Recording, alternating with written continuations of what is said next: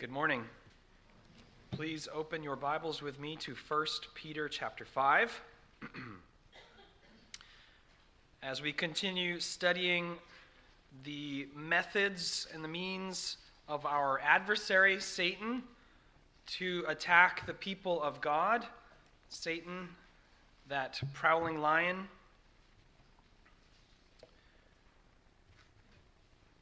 Our text is verses 8 through 10 of chapter 5 in 1 Peter. And this is the Word of God. Be sober minded, be watchful. Your adversary, the devil, prowls around like a roaring lion, seeking someone to devour. Resist him, firm in your faith knowing that the same kinds of suffering are being experienced by your brotherhood throughout the world. And after you have suffered a little while, the God of all grace, who has called you to his eternal glory in Christ, will himself restore, confirm, strengthen, and establish you. Well, last week we looked at four of Satan's devices as the deceiver ways in which he seeks and strives to draw the soul to sin. And this week, we're going to look at four devices of Satan the accuser.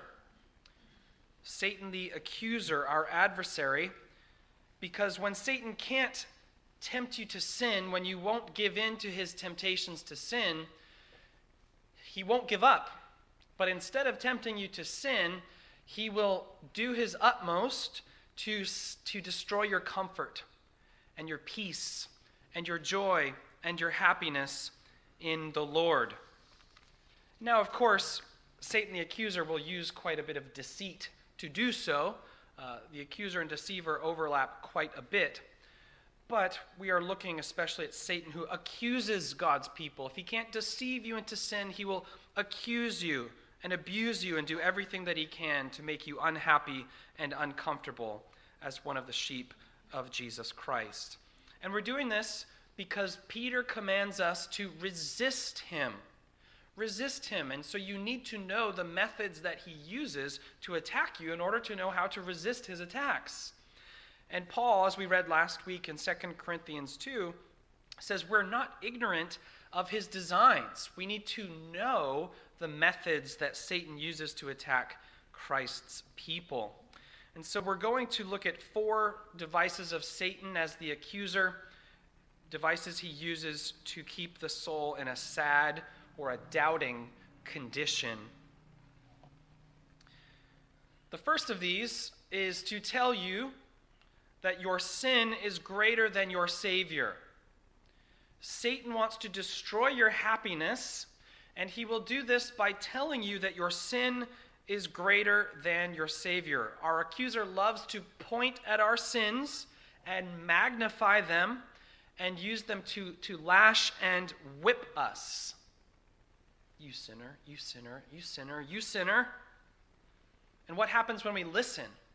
instead of resisting him what happens when we when we listen and we we hear and we give in to all of these thoughts that assail us well it's the same thing that happens to someone who's sick and just thinks about their sickness all the time if you're sick and all you think about is your sickness and you dwell on your disease what will happen your happiness and your comfort and your peace will quickly disappear and so we need to think about the medicine we need to think about the cure. We need to think about the thing that takes away our sickness or alleviates our pains. Here's another way to think about it Will you be joyous thinking about your debts when your debts have been paid? Does it make sense to lose your happiness over debt if those debts have been paid? You see, if someone came to you and said, I've I've paid all of your debts. And yet, then after that, you just thought about your debts and thought about your debts and thought about your debts. It would be insanity. It just wouldn't even make sense. But Satan wants you to forget your Savior by making your sin seem so great and for making us forget or, or encouraging us to forget the fact that our debts have been paid. So, how can we resist? How can we overcome this manner in which Satan seeks to keep us in a sad and doubting condition? Well, we need to remember that although Jesus has freed us from the condemnation that is due for our sin or the penalty that is due for our sin, Jesus has not yet freed us from the presence of sin in our lives. Jesus has freed us from the penalty of sin, but he has not yet freed us entirely from the presence of sin in our lives. So we therefore can tell our accuser from the Word of God, Romans chapter 8 and verse 1 there is therefore now no condemnation for those who are in Christ Jesus. There is therefore now no condemnation for those who are in Christ Jesus. Those whose debts have been paid are not asked to pay their debts. And so we can appeal to divine justice. And we can say, the law cannot condemn me if Christ has fulfilled the law for me. Divine justice cannot condemn me if Jesus has paid the penalty for my sin and my sins have been pardoned in his blood. If I've been acquitted, if I've been declared righteous in Jesus Christ, there's therefore now no condemnation for me, which means that although sin is present in my life, the mere fact that sin is present in my life does not mean that I'm not a believer, nor does it mean that I have no hope. In such a case where the, the Christian looks at their own sin, and we do indeed have sin, in the case where we look at our sin so much that we fail to see our Savior, we're forgetting that Jesus has promised to forgive, to forgive our sins, or God has promised to forgive our sins in Jesus Christ. But we're forgetting that Jesus did not promise to eradicate the presence of sin from our lives while we are in the flesh.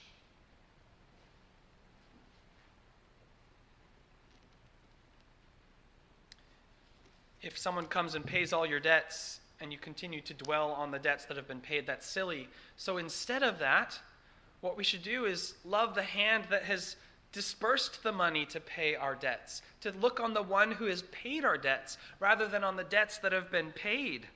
We have to look upon Jesus Christ and love him and thank him and serve him.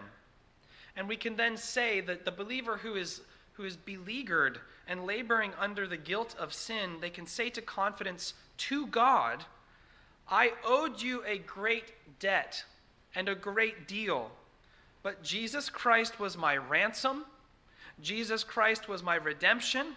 His blood was the price of that redemption, and He has paid the price for my sins to the last penny. Jesus has satisfied your justice to the uttermost please check your book of justice and you will see that you yourself have signed the ledger to say that my debts have been paid in the blood of your son Jesus Christ. And then we remember 1 John chapter 3 that when our hearts condemn us, God is greater than our hearts and he knows all things. His books are open. His knowledge is perfect and unchanging. He knows. Divine justice stands behind us and approves of us because we are righteous in Christ and forgiven in Jesus Christ. So when Satan wants us to be kept in a sad and doubting condition, because there is sin in the life of the believer, we need to point to Jesus Christ and remember that there is no condemnation for those who are in Christ Jesus. And though he has freed us from the penalty of sin, he has not yet fully liberated us from the power and the presence of sin. But before we move on from this point, we need to add a further way of resisting. Namely, you need to keep one eye on the promise of forgiveness, which is what we've just been talking about.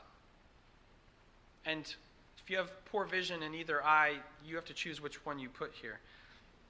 You keep one eye on the promise of forgiveness, the promise of pardon, but you need to keep the other eye on the inward operations of sin.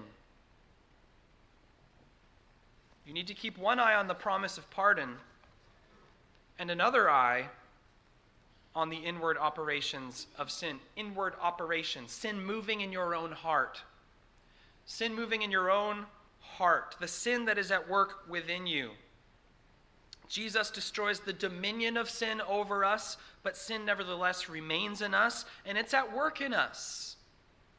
And we do have a certain promise, a sure and certain promise that God graciously pardons all our sins, even those sins which are not fully subdued in this life. So that's keeping one eye on the promise of pardon. But at the, at the same time, we have to be busy and active and proactive and diligent in the work of sanctification, keeping the other eye always on the inward operation of sin. And it must be both. If you look more on your sin than on your Savior, then you belittle the promise of forgiveness. but if you look at your Savior without any glance at the sin in your life, then you forget the terrible price that was paid for your sins and the holiness to which you have been called by God Himself. And there are many in the past two decades, with the rise of uh, what was previously called the emergent church and Acts 29 churches and churches of that nature, there was a deal of good doctrine as Calvinism it was called Reformed theology, but it was, it was often just Calvinism. As Calvinism went forth in some churches, that was a good thing. And by Calvinism, we simply mean the truths of the scripture about salvation that are commonly referred to as Calvinism. That was a good thing. But in many of those churches, and, and any church could be susceptible to this, we do not exempt ourselves as we would never make this mistake. But there, are, there, have also been an, there has also been often an imbalance where grace, free grace, grace, free grace is so preached up that it's preached up to the, to the loss and to the neglect of the importance and necessity of sanctification and the work that the believer must do to fight sin and put it to death. And so you get, even in Christian worship music, infinite songs about grace, grace, free grace, as beautiful and wonderful as that is for us but we need to have at the same time an, another eye on the inward operation of sin and the fight that we must fight, the struggle that we must struggle against sin as a result of grace and free grace. But if all that is presented is a constant comfort in the free grace of God without an accompanying holiness of life that is commanded after that, then we run the risk of comforting those who shouldn't be comforted.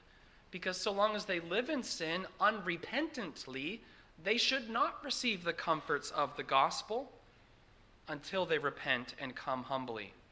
Otherwise, consider this. If you imbalance it in such a way that it's only promises of pardon and never dealing with sin, how could you ever exercise church discipline? How could you bar someone from the table? If they say, No, I'm a Christian, I deserve to come to the table, it's a right I have by covenant, how could we say, No, it's not for you? We could only say, No, it's not for you because of a lack of repentance for sin. But if you don't preach repentance, if you don't preach the law, then you imbalance yourselves and you constantly comfort those that shouldn't be comforted until they humble themselves and repent. So when Satan says, You're a sinner, you're a sinner, you're a sinner, we say, It's true. I am guilty for my sins. I have sinned against my Lord, but He has forgiven my sins in His blood.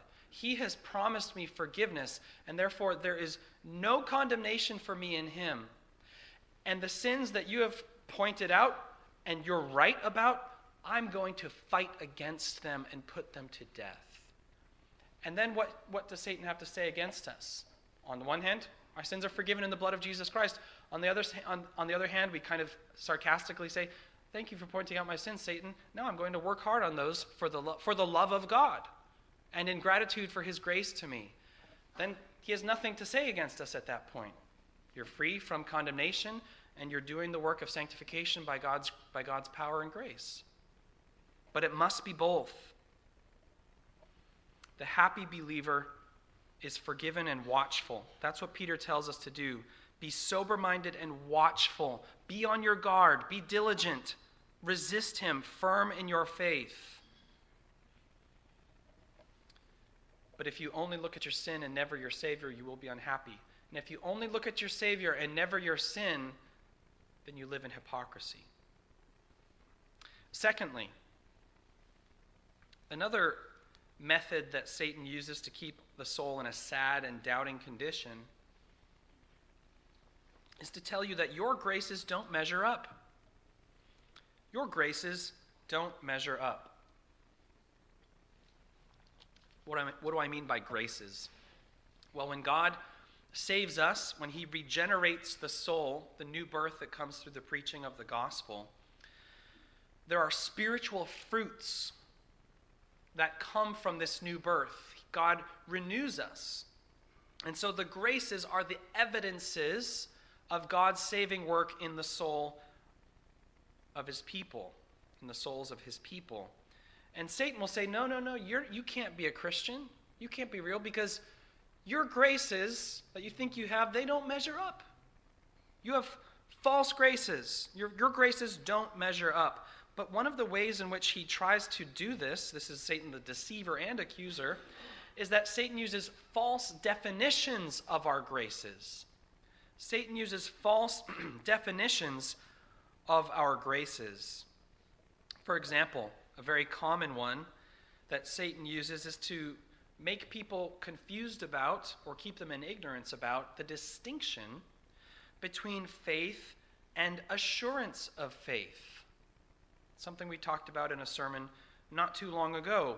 There's a distinction between a true and right distinction between faith and assurance of faith.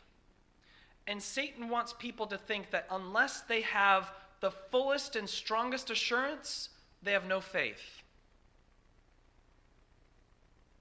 He wants people to think that true faith is a full assurance of the love of God for you and a full assurance of the pardon of your sins. And so, if you at times doubt the love of God for you, or if you at times doubt the forgiveness of your sins, you clearly don't have faith because your graces don't measure up. You don't, you don't really believe these things. But the problem is that this is a false definition. And one of the things that it does is that it defines something by the extreme of the thing and forgets that there are degrees of things. So, for example, some things can be, we can say that a certain thing is hot, but there are degrees of hotness. When I served tables, the old ladies, sorry, old ladies, they would always say, Can you make this coffee hotter? I can't. I can't make it any hotter. It comes out at a certain temperature. So all we could do is to take the hot water, the wicked hot water for tea, and run their cup without anything in it. Run the cup under the, the wicked hot water, and then put the co- you know dry and put the coffee in the hottest cup. So then they feel the hot cup and they're convinced the coffee is hotter. Anyway. For them, it wasn't coffee unless it was the hottest, you know, scalding hot. Like most people would die if they drank this. But the hottest coffee does not deny the reality of not as hot coffee. There are degrees of heat. But if heat is only defined by its most extreme grade, then it invalidates and denies the existence of all other kinds of heat, which is just silly. There are degrees of heat. If we defined a human being by the people at the Olympic Games, you and I would cease to be human beings. A human being is the most fit, the most athletic, the most strong, and so on and so forth. If that's a human being and we measure ourselves by that definition, what are we? We're not even people then.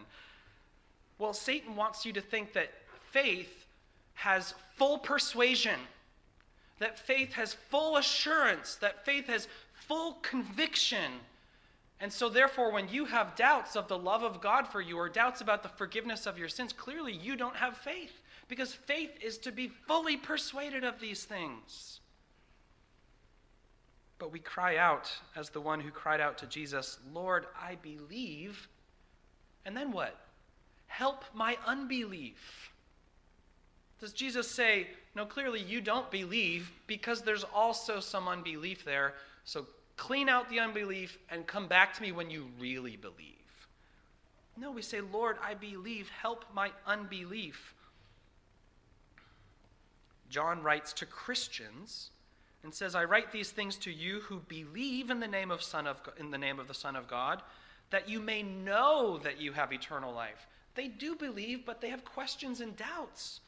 I write to you who believe, so that you may know. There's faith and there's assurance of faith. These are biblical examples of believers who also have doubts mixed in with their faith, because faith is indeed to believe. Uh, it, it is to know, and it is to agree that something is true, and it is to, to rest in that, to trust in what you know and, and assent to be true. But that faith rests in an object. And then you have your personal persuasion and feelings about that, your assurance that these things are true for me. And so when Satan attacks your assurance of faith, he wants you to think that you have no faith at all. But you need to remember this that there may be true faith where there is little to no assurance. There may be true faith where there is little to no assurance. I write these things to you who believe so that you may know that you have eternal life.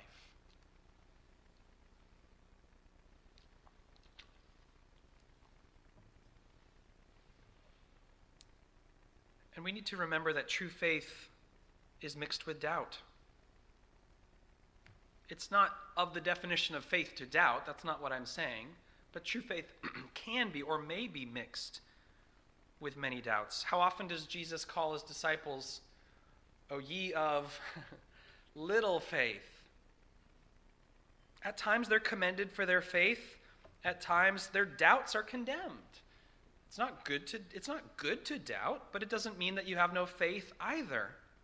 True belief and doubts. Peter makes a confession, and Jesus approves of his faith. The disciples believe of him. Jesus responds to their faith, but other times he calls them ye of little faith.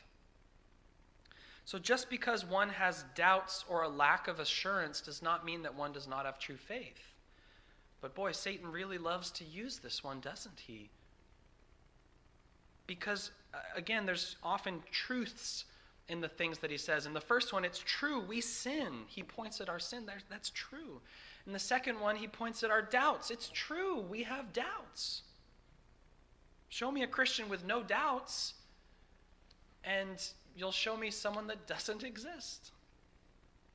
Now, am I trying to encourage doubt in you? No. It's just an acknowledgement that we have phases and seasons, and Christians pass through times of doubt, even significant or severe doubts and questions and lack of assurance.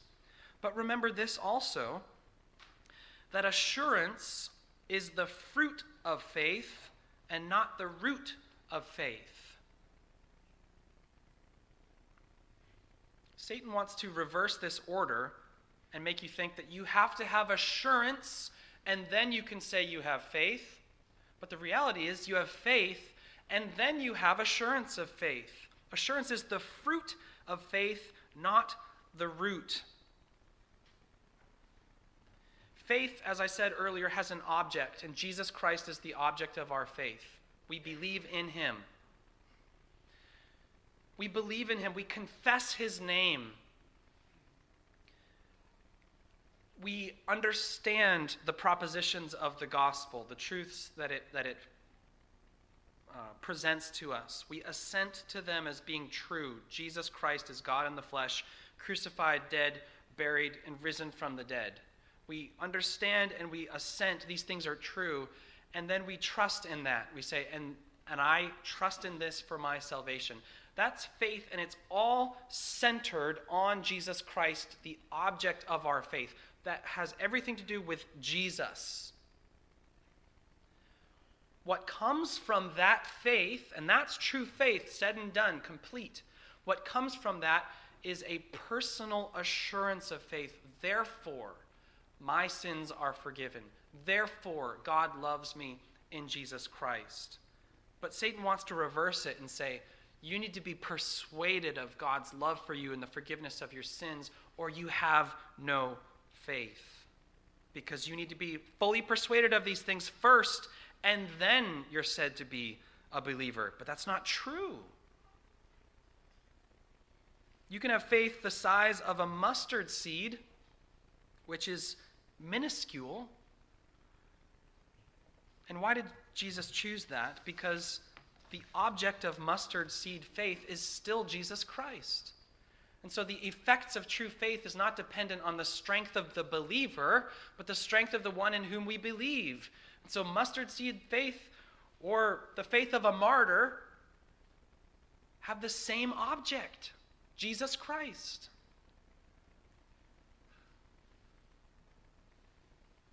And the Lord's Supper is a constant reminder to us.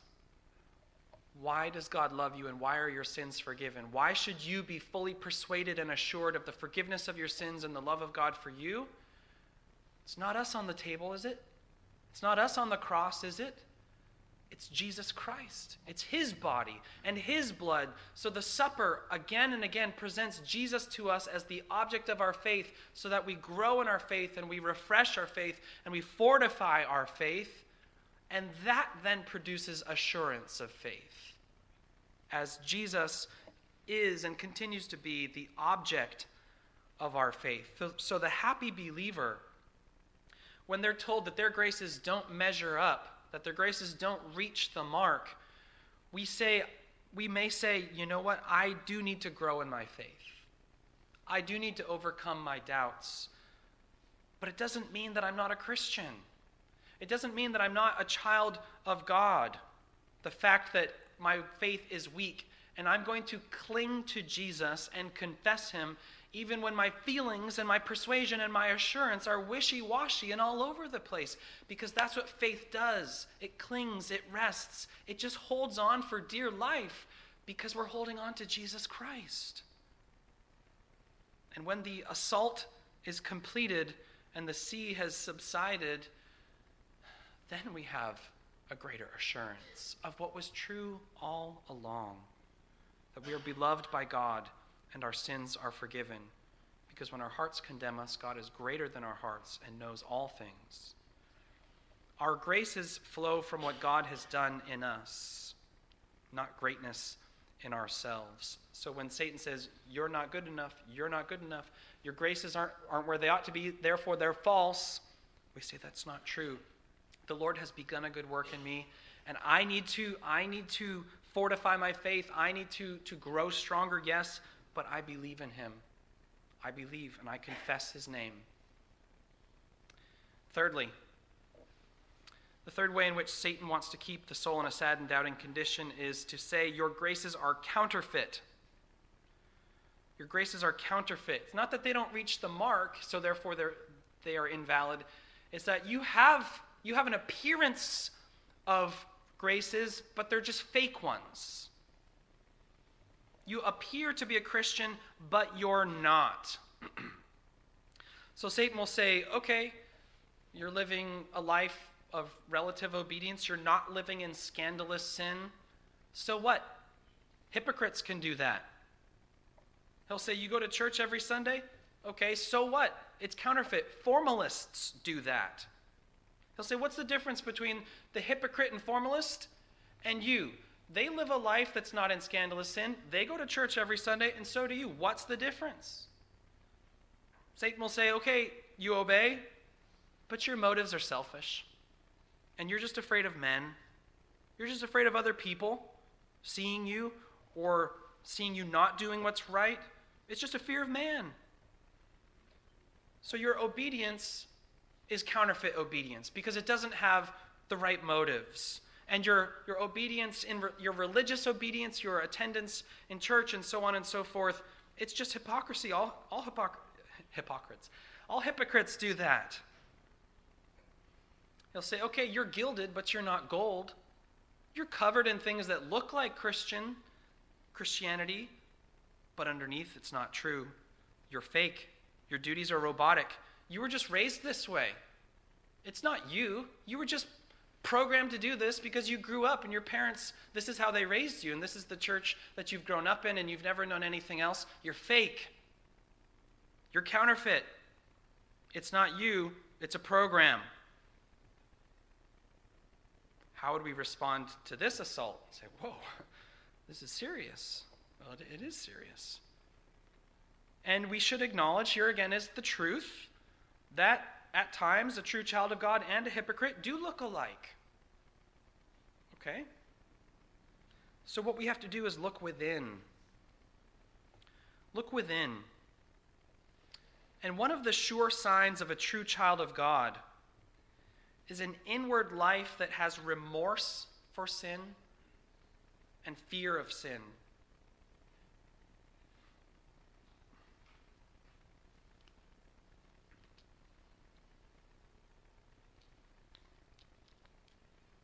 When the true believer, when the true child of God is confronted with the very idea that they are counterfeit or fake, they're afraid of that.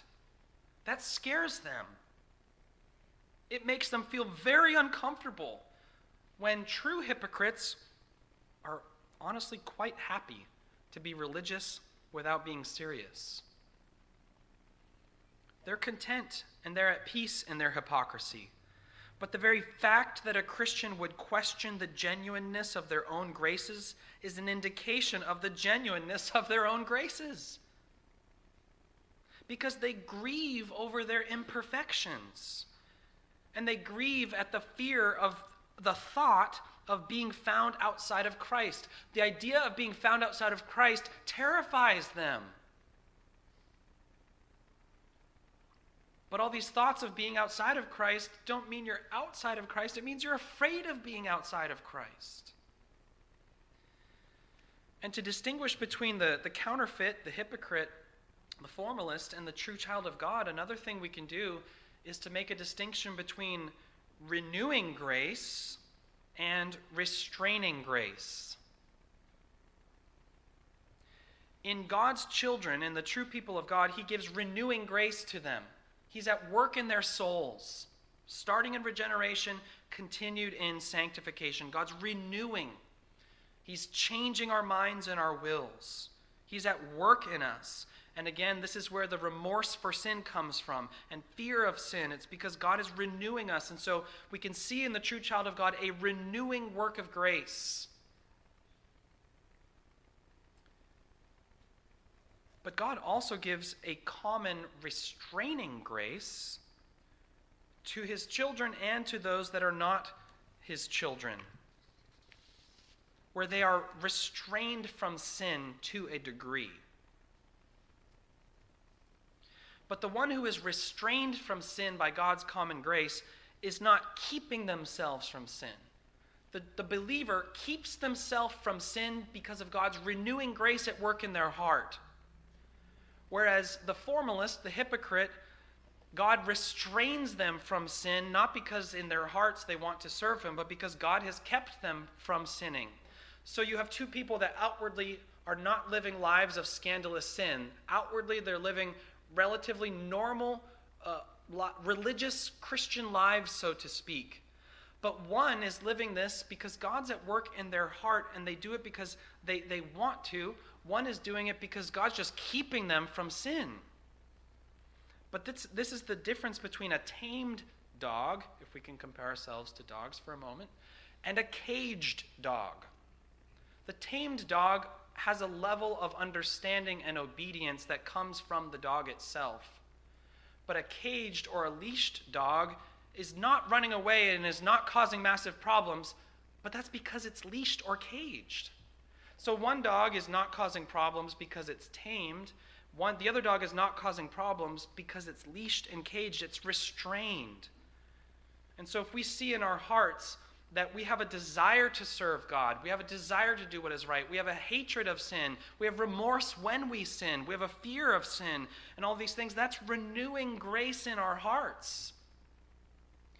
But if someone is nonchalant about sin, but they're simply restrained from it by God's restraining grace, they are indeed the hypocrite and the counterfeit.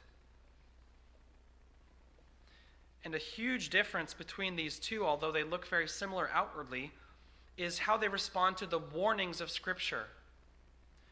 Scripture uses warnings many different times, and these warnings are to be delivered to God's people.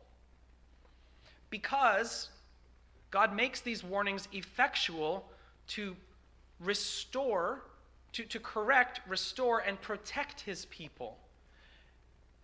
And yet, at the same time, those warnings expose those who are false.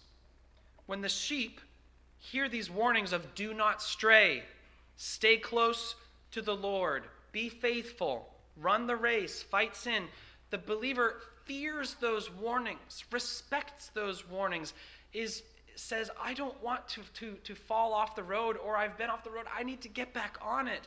The, the believer is restored and corrected and protected by those warnings. But the hypocrite does not tremble at them, does not tremble at the warnings. They're not fearful of dishonoring the Lord.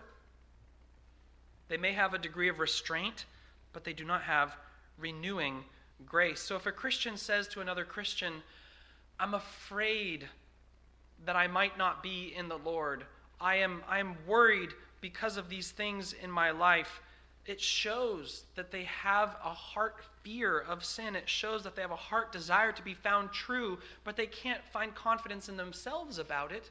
They need to look to Jesus Christ. So when Satan says, okay, you appear to have certain graces, but they're counterfeits. Your money is monopoly money, not real money.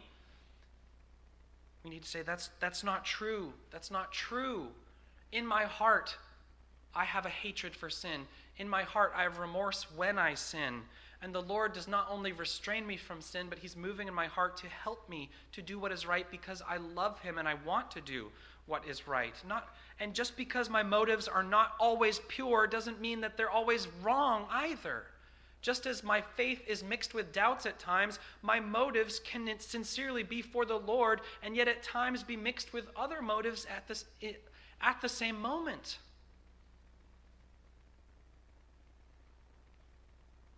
Hypocrites are motivated by such things.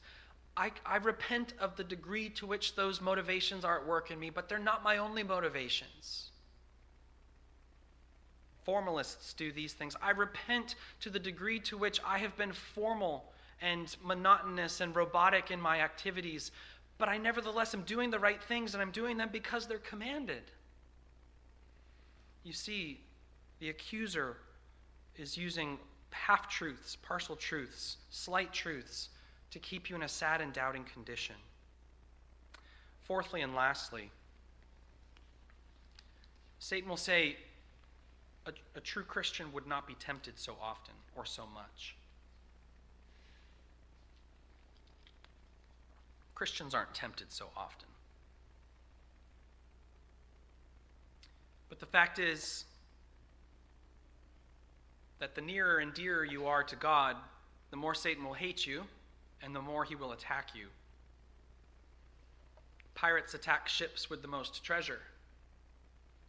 Why are those ships attacked more? Because they have more treasure. The children of God are attacked more because Satan hates us more and because we have the graces that he wants to destroy. We have that joy and peace that he will never, ever have. He'll never have joy and never have peace ever. And so he wants to take it away from us. He cannot take our crown, but he can take our comforts. And so, because we are laden with comforts, because God has lavished every spiritual blessing upon us in the heavenly places, because we are treasure ships of God's grace, of course Satan's going to attack us more than anyone else.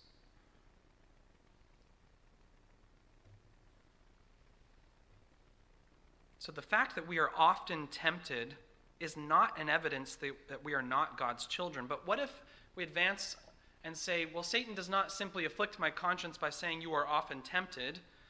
He afflicts my conscience in saying you often fall in temptation. How do we respond to that? Well, repentance. There's only one way to respond to falling in temptation, and that's repentance. Whereas a child of God, though we have fallen, yet we stand up again and we renew our hearts laying hold of God's promise of forgiveness, but also laying hold of God's promise of power to fight against sin, to mortify it, and run away from it. Which brings us back to that first point of then what can he do? If he accuses you, a Christian would not so often fall in temptation, we say, I should not have sinned. I should not have done that. That's true, accuser. But I appeal to God for mercy and forgiveness, and I appeal to God for power to fight against this sin.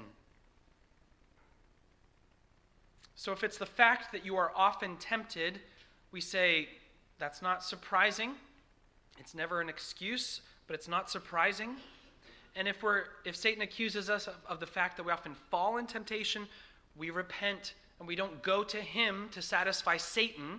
We go to the Lord our God to renew our communion and refresh our communion with our Father. You don't have to answer Satan. You don't answer to him. You can just say, Not today, Satan. You can say, I'm not going to play this game. No, I refuse to listen.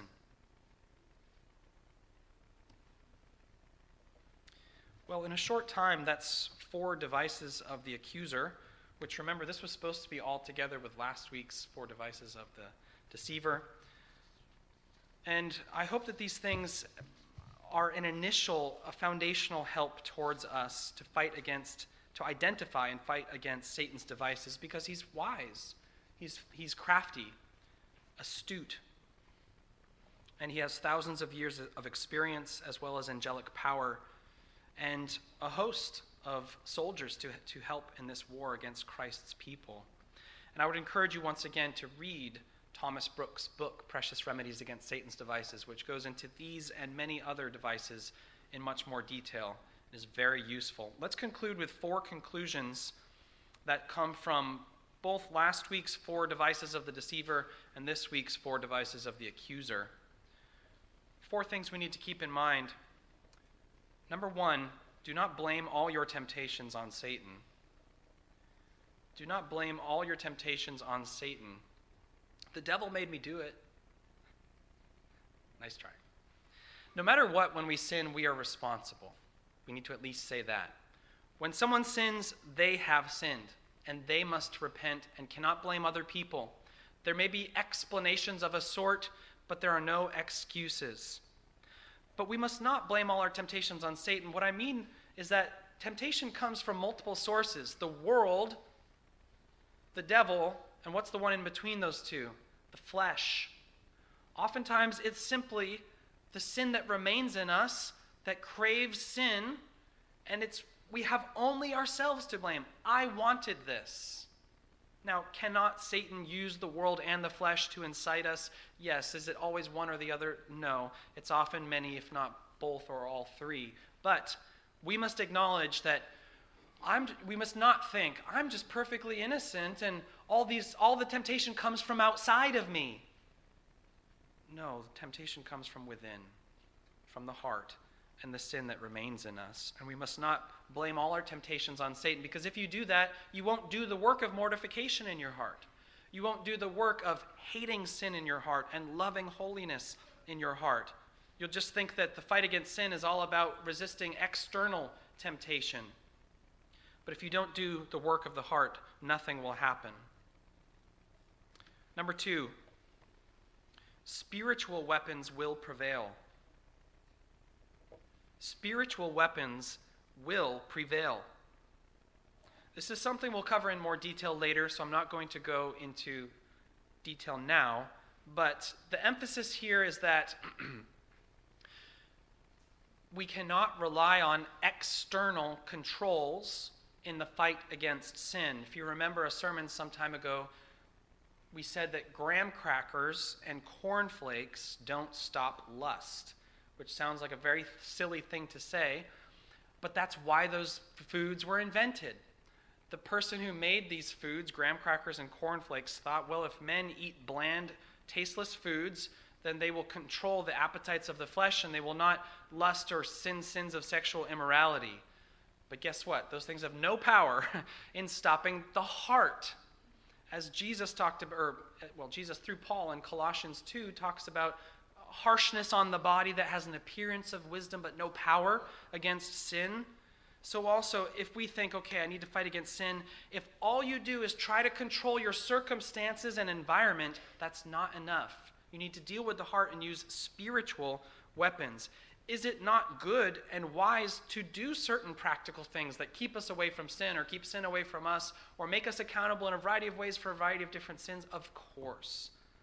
But those are all external controls, and it's a heart war where spiritual weapons will prevail. And we need to use, if it's the soul that's being enticed to sin, soul focused attacks, we need to use soul protecting remedies, which are spiritual weapons.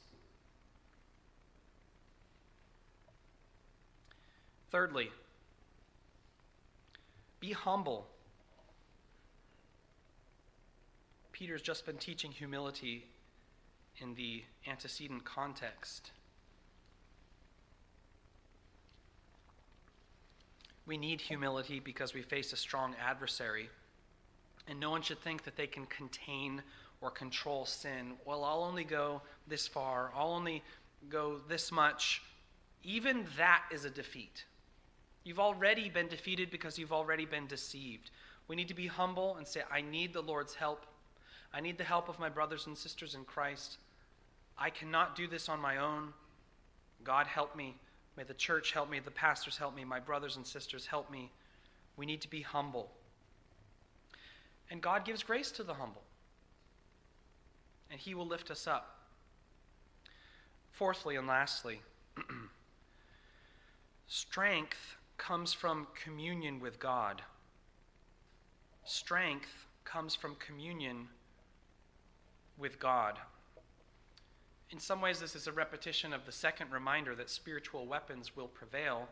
We need to use God's armor and God's weapons in the fight against sin and be strong with His strength. Peter says, Be sober minded and be vigilant, be watchful. So we ought to be watchful in prayer. Stay close to God in communion with Him. Pray when you're tempted, and don't stop praying until the temptation has passed. And if you were praying and then you gave into temptation, why did you stop praying? Well, I was praying, but then I gave in. Did you stop praying?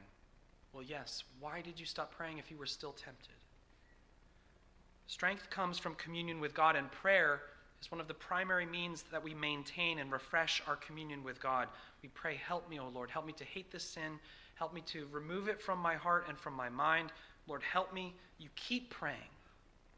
Help me to love the opposite holiness of this sin. And don't isolate yourself. Lions charge at the herd and they watch for someone, an animal, to break off. And then once that animal is isolated, the lions kill the sole prey. And so we need to stay close to the church. We need to stay close to Jesus Christ.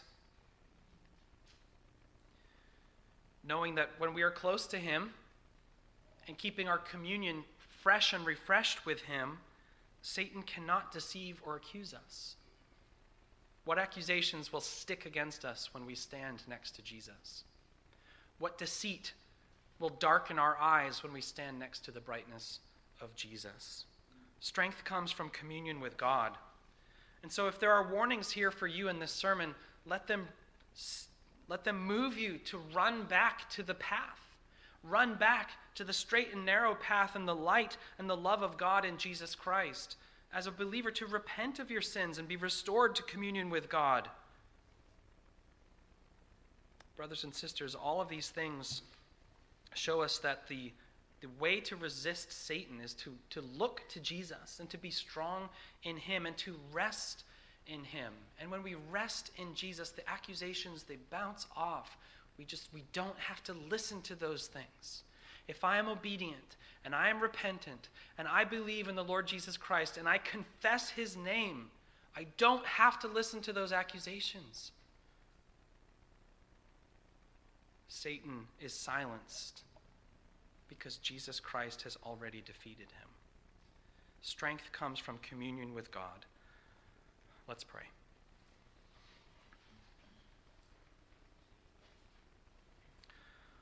Our Father in heaven, how we thank you that you love us and you will never leave us or forsake us. And that even when we go astray and step off the path and wander, nevertheless, you bring us and restore us. so that we can continue to walk with you. We pray that you would help each one of us here who is faced with different kinds of assaults, different kinds of attacks. For those who are tempted to sin, or when we are tempted to sin, we pray, Lord, that you would help us to resist. And for those who are doubting and discouraged, sad, and feeling all kinds and all manner of uncertainty in their hearts, we pray that you would strengthen them, that you would cause them to find their peace and their comfort in Jesus Christ, that you would silence the shouts of the accuser with the glorious good news of the gospel, so that we can live in peace and comfort in you. Would you do these things by your power, for your glory and our good, we pray, in Jesus' name.